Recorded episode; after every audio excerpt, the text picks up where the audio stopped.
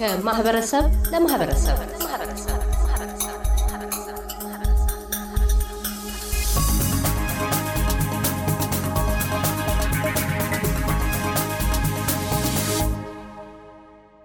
የቪክቶሪያ ኢትዮጵያውያን ማህበረሰብ ማህበር ከተመሰረተ ከሶስት አስርት ዓመታት በላይ አስቆጥሯል። ይሁንና በአንድ ትውልድ በላይ ዕድሜው ከሚሻው ደረጃ አልደረሰም። ሆኖም እስካሁን የተተካኩት የሥራ አስፈጻሚ አመራር አባላት ጥረቶችና የማኅበረሰቡ አስተዋጽኦዎች በፈቀደው መጠን ጊዜያዊ ችግሮችን ቀርፏል፣ አገልግሎቶችን አበርክቷል፣ ኢትዮጵያዊ ብሔራዊ ማንነትን አጉልቶ ቆይቷል። የፊታችን ቅዳሜ ጁን 10 ወይም ሰኔ 3 ላለፉት ሶስት ዓመታት ከስምንት ወራት በማኅበሩ የሥራ አመራር ላይ በነበሩ የሥራ አስፈጻሚ ኮሚቴ አባላት እግር አዲስ ተመራጮችን ለማስመረጥ ለኢትዮጵያውያን ማኅበረሰብ ማኅበር አባላት የምርጫ ጥሪ ቀርቧል። ከማኅበሩ ፕሬዚደንት ተስፋዬ እንደሻው በጅሮንድ ዮናስ ሙልጌታና የሕዝብ ግንኙነት ኃላፊ ኤልያስ ሙልጌታ ጋር ከምርጫ ሂደት እስከ መጪው ጊዜያት ርዕይ ያመራው ባለፉት ሶስት ዓመታት ተኩል በላይ የሥራ አስፈጻሚ ኮሚቴው አገልግሎት ጊዜያት በአንኳርነት ላብነት የሚነቀሱ ምን ተግባራትን ከውናችኋል በሚል መጠይቅ ነው። በቀዳሚነት ምላሹን የሰጡት የቪክቶሪያ ኢትዮጵያውያን ማህበረሰብ ማህበር ፕሬዚደንት አቶ ተስፋዬ እንደሻው ናቸው። ካሳሁን በጣም አመሰግናለሁ ለተሰጠን የአየር ጊዜ። ባለፉት እንግዲህ የአመራር ጊዜያቶች ውስጥ ያሳለፍናቸው ጊዜያቶች አብዛኛዎቹ ከበር የተደረጉት በኮቪድ ጊዜ ስለነበረ ሁለት ዓመቱን በኮቪድ ነው ያሳለፍነው። ስለዚህ የተቀሩትን ጥቂት ጊዜያቶች ግን የተሻለውን ያህል ምናልባትም ከአቅም በላይ በጠየቀ አይነት ብዙ ነገሮችን አድርገናል። አዛውንቶችን አሰባስበናል በመጀመሪያዎቹ ጊዜ። ከዛ የ bush fire አሰባስበን ለልጆቻችን ተምሳሌት የሚሆን ትልቅ የገንዘብ ማሰባሰብ አድርገን በቪክቶሪያ government ሰጥተናል። tournament ኦችን two thousand nineteen በጣም ጥሩ በሆነ ሁኔታ ምናልባትም ደግሞ highlighted የሆነ እዚህ ሀገር ላይ ከተደረጉ tournament ኦች በጣም ትልቅ ከሚባሉት ውስጥ እሱን አድርገናል። አዲስ ዓመትን ሁለት ጊዜ በሁለት ሺ አስራ ዘጠኝ እና በሀያ ሁለት በትልቅ ሁኔታ አዘጋጅተናል። የተቀሩትንም ደግሞ ሀያና ሀያ አንድንም በኦንላይን እንዳይጎድል ብለን እሱንም አድርገናል። ከዛ በተጨማሪ ደግሞ ያው በኮቪድ ጊዜ የነበረን ችግር ማህበረሰቡን ለመቅረብ ከተለያዩ organization በመተባበር የእኛንም የ business owner ኦችም ለማካተት የሚችል አይነት ፕሮግራሞችን አዘጋጅተን ችግሩ የነካቸውን ሰዎች ሁሉ በደረቅ ምግብ፣ በታሸጉ ምግቦች፣ በበሰሉ ምግቦች በቤታቸው ድረስ እንዲሄድላቸው ተደርጎ ቢዝነስ ያላቸውም ሰዎች በዚህ ጉዳይ ላይ እንዲያገኙ እንዲሰሩ፣ ምክንያቱም ያንን ችግር ያየላቸው በመንግስትም በአካባቢም በማህበረሰብም የለም እና ያንን ነገር ለመስራት ሞክረናል።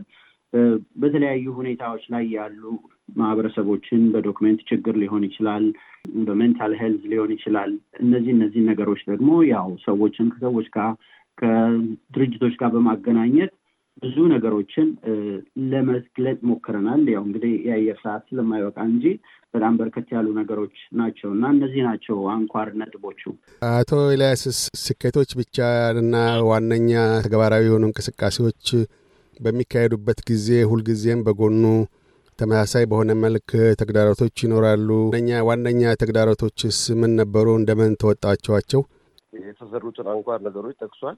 እግረ መንገዴን እዛ ላይ ለማከል ፈልገው ምንድን ነው እንደዚህ ሀገራዊ የሆኑና ወሳኝ በሆኑ ጉዳዮች ላይ ይሄ ኮሚቴ በጣም ከሚገባው በላይ ለፍቷል ማለት ይቻላል። ለምሳሌ እዚህ ላይ ለምሳሌ ያልተጠቀሰም ብዬ ከማስበው ምናልባት የአባይ ግድብ ጉዳይ እና የተለያዩ የሀገራዊ ጉዳዮችን ይህ ኮሚቴ በማስተባበር መላው አውስትራሊያን በማስተባበር ማለት ይቻላል ኮር ሆኖ በጣም ትልቅ ስራ ነው የተሰራው። በዚህ አጋጣሚ እንደገና ደግሞ ህጻናቶች ላይ በጣም ብዙ ነገሮች ተሰርቷል። ህጻናቶች በጣም ንቁ ተሳትፎ ነበራቸው። ስፔሻሊ እነዚህን ህጻናቶች በማነሳሳት እና እንደገና ደግሞ ለሌሎቹ ትምህርት እንዲሆኑ እንደገና ለሌሎቹ ህጻናቶች የሀገራቸው ግንዛቤ እንዲያገኙ ለሌሎችም ለዓለም ህጻናት ምሳሌ የሆኑ ነገሮችን በሙሉ በቃ እንዲሰሩ የተደረገው ነገር በጣም የሚያበረታታ ነገር ነው የነበረው። specially ደቡብ በዚህ ጉዳይ ላይ ያው የበለጠ ብዙ ማለት ይችላል ብዬ አስባለሁ እና አንዱ ይሄ ነው። ተስፋ ከገለጻቸው ውጭ ተግዳሮቶች ደግሞ አሉ። በጣም የሚያህል የሚጋነን አይደለም። ግን ምንድን ነው አስቸጋሪ ወቅት የነበረው ለእኛ የዚህ የኮቪድ አስራ ዘጠኝ የነበረው ሁኔታ ነው። society ውን ማስተባበር ያስፈልግ ነበረ። በአካል መገኘት የሚያስፈልግባቸው ነገሮች በሙሉ አስቸጋሪ የሆኑ ነበር። በመሀል ላይ ደግሞ አድራሻ አጥተን የምንፈልጋቸው ሰዎች ነበሩ። እነዛ እነዛ ነገሮች ነበሩ። በኮቪድ ጊዜ በጣም ትንሽ አስቸጋሪ ነገር የሆነው ነገር እሱ ነው እና አንዳንድ ጊዜ የአረዳድ ሁኔታም አለ። awareness ኡን ለመፍጠር ተሞክሯል በብዙ ሁኔታ application ኦችን በመጠቀም እንደገና የነበረው ተሳትፎ በጣም ደስ ይላል። በዚህ አጋጣሚ በየ suburb ኡ የነበሩት በዛን ጊዜ በጣም የሚገርሙ የሚገርሙ ወጣቶች በቃ ያንን ነገር ከ community ጋር በመተባበር በጣም ትልቅ ነገር ነው ያደረጉት እና ብቻችንን የምንወጣው ብቻ አልነበረም። ስለዚህ የ society ተሳትፎ በጣም መልካም ነበር። እንደገና ደግሞ ተግዳሮቶቹ እነዚህ ላይ የ communication ጉዳይ ላይ እና እንደገና ደግሞ ብዙ ነገሮች በጣም የታቀቡ ስለነበሩ እንደ ልባችን ያን ነገር information የምናገኝበትና የደንብ አካል ራሱ የምንልበት condition ኦች አልነበሩም። እነዛ ናቸው ምናልባት የነበሩት። አቶ ዮናስ አሁን በፊታችን June አስር የእናንተ የስራ ዘመን ስላበቃ አዲስ የኮሚቴ አባላት ተመርጠው ለማህበሩን እንደዚሁ አመራር እንዲሰጡና ለሚቀጥሉት ሶስት ዓመታት አገልግሎቶቻቸውን እንዲያበረክቱ ጥሪ ያቀርባችኋል። ጫ ሂደቱስ ምን ይመስላል? ለመምረጥ መብት ያላቸው እነማን ናቸው? የገንዘብ መዋጮ የሚያደርጉ አባላት ብቻ ናቸው ወይስ ማንኛውም በቪክቶሪያ የሚገኙ ኢትዮጵያውያን ሁሉ ሊሳተፉ ይችላሉ? ስለማናዋጣ ቦታው እንገኝም ብለውም ያ በግልጽ ስላልሆነ ለዛ ነው የማንሄደው ብለው የሚሉም ሰዎች አሉና ምላሻችሁ ምንድን ነው? ካሳሁን ስለተሰጠን እድል በጣም እናመሰግናለን። እንደተለመደው በኢትዮጵያ community አሰራር መሰረት ሁልጊዜ እንደሚደረገው ምርጫ በ social media በተለያየ በራሳችንም በተለያየ ቦታም announce አድርገናል። ሰው መጥቶ እንዲመርጥ ለምርጫው ምንም መስፈርት የለውም። ማንኛውም ኢትዮጵያዊ የሆነ ሰው መጥቶ የመምረጥም የመመረጥም መብት እንዳለው ይታወቃል። እዚህ ጋር ምንም አይነት መስፈርት አላስቀመጥንም። ግን በቻልነው አቅም ሁሉ ሁሉም ኢትዮጵያዊ እንዲያይ እንዲሰማ መልእክቱን አስተላልፈናል። አቶ ተስፋዬ ይሄ ጥሪ ስታደርጉ በተደጋጋሚ ነው። ተደጋጋሚ ጥሪ እንደታደርጉ ግድ የተሰኛችሁት ከምን አኳያ ነው? በአሁኑ ምርጫ ላይስ በጁን አስሩ ምርጫ ላይ ሰዎች እንዲገኙ በዚህ አጋጣሚ የእርስዎ መልእክት ምንድን ነው? እውነት ነው። ይህ በጣም ጥሩ ጥያቄ ነው። ይህንን ስብሰባ ምናልባት ከአንዴም አራት ጊዜ ነው የጠራ ነው። የሚሰበሰቡት ሰዎች ወይም ደግሞ በጣም ጥቂቶች ናቸው። ትንሽ የሚያሳዝን ነገር ነው። ምክንያቱም ይህ ማህበር ለማህበረሰቡ በጣም የሚያስፈልግ ነገር ነው፣ ግዴታ ነው። ምክንያቱም እያንዳንዱ ማህበረሰብ ያውቃል የዚህን ማህበር አስፈላጊነት። ምክንያቱም ችግሮች ሲመጡ ከመንግስትም ከዶክሜንትም ሊሆን ይችላል ከተለያዩ ክስተቶች ጋር ይህ ማህበር ምናልባትም በአፍሪካ እና በኢሚግሬሽን ውስጥ ቀደምት ከሚባሉት የአፍሪካ ማህበሮች ውስጥ ነው እና ተሰሚነቱ ትንሽ ከፍ ያለ ነው። ግን ሰው የሚመጣው ሁል ጊዜ በሚቸገርበት ጊዜ ብቻ ነው እና ይህንን ማህበር ማጠናከር እና ለወደፊቱ ትልቅ የሆነ አምብሬላ ሊሆን የሚችልበትን መንገድ የምናደርገው ሰው ሲመጣ እና ጊዜ ያላቸው ጠንካራ የሆኑ ሰዎች፣ ራዕይ ያላቸው ሰዎች ምርጫው ላይ ሲመጡ ብቻ ነው እና በዚህ በኩል ትንሽ አሁንም ቢሆን የተለመደ ነገር አለ። በጣም ውስን ሰዎች ናቸው የሚመጡት። በጣም የተወሰነ ፊት ብቻ ነው የሚመጣው። ሰው የማይመጡበትና ኃላፊነት የማይወስዱበት ነገሮች አሉ። ስለዚህ ለማህበረሰቡ ትስስርና በተለያዩ ችግሮችን ሪሊ በጣም እንደዚህ ነው የማንላቸው ችግሮችን የሚፈታ ነገር ነው እና ደብዳቤዎች ሲጻፉ የእያንዳንዱ ሰው የሚያስፈልጋቸውን ነገሮች መጥተው ሲጠይቁ የዛን ሰዓት ነው የችግሩን ማንነት ተረድተን ማህበሩ እንዴት አስፈላጊ እንደሆነ የምንረዳው እና ይህ አንድ ሌላ ችግር ነው። እንግዲህ በዚህ በአስር ጁን በፊታችን ቅዳሜ ሁሉም ሰዎች ይመጣሉ ብዬ ተስፋ አደርጋለሁ። ምክንያቱም እዚህ ትንሿን ኢትዮጵያ እንሰራለን ብለን የራሳችንን ማህበር ከሌሎች ሰዎች ጋር በህብረት የምንኖርበት ቦታ የራሳችንን የሚመስል ነገር ያስፈልገናል እና ይሄ ነገር ሁሉም ሰው እንዲረዳው የምንፈልገው ነገር ነው። በጣም ከባድ ነገር ነው ለማስረዳትም ለመረዳትም። ግን በወቅቱ ይሄንን ነገር discuss እናደርጋለን፣ እንወያያለን ብለን ተስፋ እናደርጋለን። እንግዲህ የሰው መምጣት በተለያየ social media ጉዳዮችን ለማስተላለፍ እየሞከርን ነው። እንግዲህ ዛሬም የመጣንበት ምክንያት አንዱ ይሄ ነው። አቶ ኤልያስ፣ አቶ ተስፋዬ እንዳነሱት የኢትዮጵያ ማህበረሰብ ማህበር መኖር ህልውናው በጣም ሙን አስፈላጊ ነው ለማህበረሰቡ ብለዋል። ለኢትዮጵያውያን ማህበረሰብ በጣም አስፈላጊ ከሆነ ኢትዮጵያውያን ማህበረሰብ አባላት አስፈላጊነቱን ተረድተው በቦታው ተገኝተው ማህበራቸውን ለማጠናከርና ለመቆም ያልተቻለበት ምክንያት ምንድን ነው? ከቶውንም ከአፍሪካ አንጋፋ ማህበር ነው ተብሎ ተጠቅሷል። ከሌሎቹ ጋር ሲነጻጸር ያለበት ደረጃ ትንሽ ወደኋላ የቀረ ነውና ለዚህ አሁን ምን እልባት ሊሰጥ ይገባል? በአሁኑ ምርጫ ላይ ሰዎች ይህን ትኩረት ሰጥተው ከግንዛቤ አስገብተው እንዲገኙ መልእክቶ ምንድን ነው? አመሰግናለሁ ካስሽ። እንግዲህ ይሄ ግልጽ ነው። ምንድን ነው በአብዛኛው ይህንን የ community ወይም የኢትዮጵያን community ትንሽ financially ም ሆነ ከመራመድ ከሚችለው አቅም ትንሽ ያገደው ነገር ምንድን ነው? ግልጽ ነው። ረጅም ዓመታት ተሞክረዋል ብዙ ነገሮች በሚቻለው ሁሉ።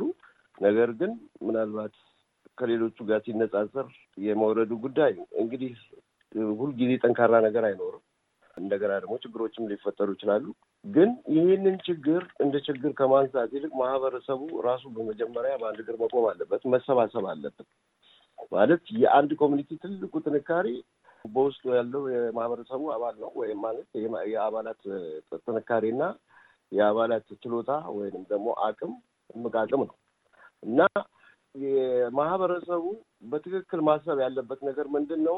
የዚህ community ዋና ዓላማ ማህበረሰቡን ይዞ ወደ ተሻለ ጉዞ የሚመራና የዲሞክራሲ መብታቸውንም ተጠቅሞ መጥተው የሚፈልጉትን መርተው ወይንም ተመርተው የሚሄዱበት condition ተፈጥሮ እነሱም በጋራ ተሳትፎ ውስጥ ራሳቸውን የሚያዩበት ነው እና ማህበረሰቡ በጣም መረዳት ያለበት ነገር ገዳ ሆኖ በጣም ብዙ ጊዜ በወሬ ብቻ የተቀመጡ ነገሮች አሉ። በቃ community ሲባል የመሰልቸት እንደገና ደግሞ ምንም ለውጥ ከዚህ በፊት የመጣ ነገር የለም አይነት ስሜቶችን ብቻ ይዞ በመጓዝ አይደለም። በመጀመሪያ ውስጥ ገብቶ ችግሩን መረዳት ያስፈልጋል። ውስጥ ገብቶ ችግሩን መረዳት ብቻም ሳይሆን ወደ ሶሉሽኑ መሄድ ያስፈልጋል። ስለዚህ ይሄንን መረዳት አለበት ማህበረሰቡ የመጀመሪያ ደረጃ ማለት ነው። ሁለተኛው ደረጃ ደግሞ ምንድን ነው? ይህ የኛ ኮሚቴ ማለት ነው።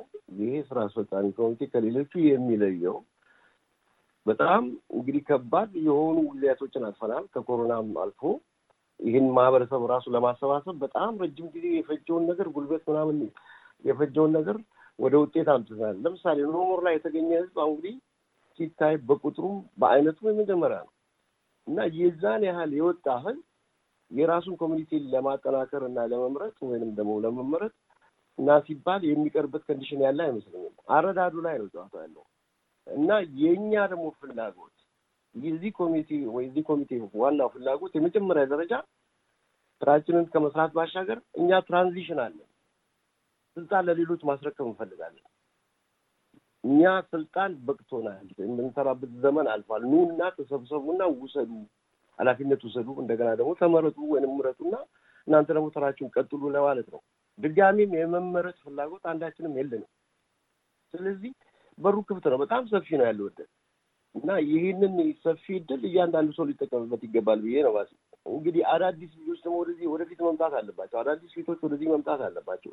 አዳዲስ ችሎታና ክህሎት የራሳቸው የ community ውን የመምራት ፍላጎት ያላቸው ሰዎች ጾታ፣ ሃይማኖት፣ ዘር ምናምን የማይለይ እና በቀጥታ ማንኛውም ኢትዮጵያዊ የሆነ በሙሉ እዚህ ከተማ ውስጥ ያለው በሙሉ መጥቶ የመምረጥም ሆነ የመመረጥ መብት አለው እና ይህንን እድል መጠቀም በጣም አስፈላጊ ነው።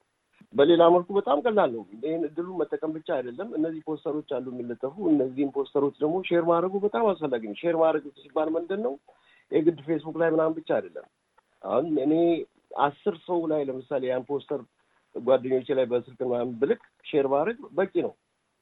በትንሹ አስር ሰው እያንዳንዱ ሰው እንኳን ይዞ የሚመጣ ማለት ነው እና አንዲትን ቀን አንዲትን ቅዳሜ June አስር ላይ ነው የሚደረገው ከቀኑ two PM ላይ ፖስተሩ ላይ የሚቀመጡ ነገሮች ይኖራሉ።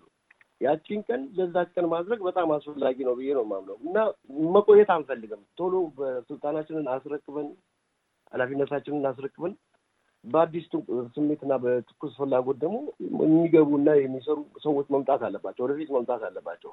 ወደፊት ኮሚኒቲው እንዲያድግም ከተፈለገ ጠንካራ መሰረትም እንዲኖረው ከተፈለገ የማህበረሰቡ ተሳትፎ በጣም ወሳኝ ነው። ስለዚህ እዚህ ላይ ሊተኮርበት ይገባል እና ሁሉም ሊያስብበት ይገባል ብዬ ነው የማስበው። ከአቶ ተስፋዬ እንደሻው፣ አቶ ዮናስ ቡልጌታና አቶ ኤልያስ የማነ ጋር ያካሄድነው ቃለ ምልልስ በዚሁ አልተቋጨም። በቀጣዩና የመደምደሚያው ክፍላችን ስለ ወጣቶችና የሴቶች ማህበረሰባዊ ተሳትፎዎች፣ ለአዲስ ተመራጮች መልካም ምኞቶች፣ ለማህበረሰብ አባላት ምክረ ሀሳቦችንና ምስጋናዎችን ያቀርባሉ። እያደመጡ የነበረው የ SBS አማርኛ ፕሮግራምን ነበር። የፕሮግራሙን ቀጥታ ስርጭት ሰኞና አርብ ምሽቶች ያድምጡ። እንዲሁም ድረገጻችንን በመጎብኘት On Demand እና በ SBS mobile app ማድመጥ ይችላሉ። ድረገጻችንን SBS dot com dot au አምሃሪክን ይጎብኙ።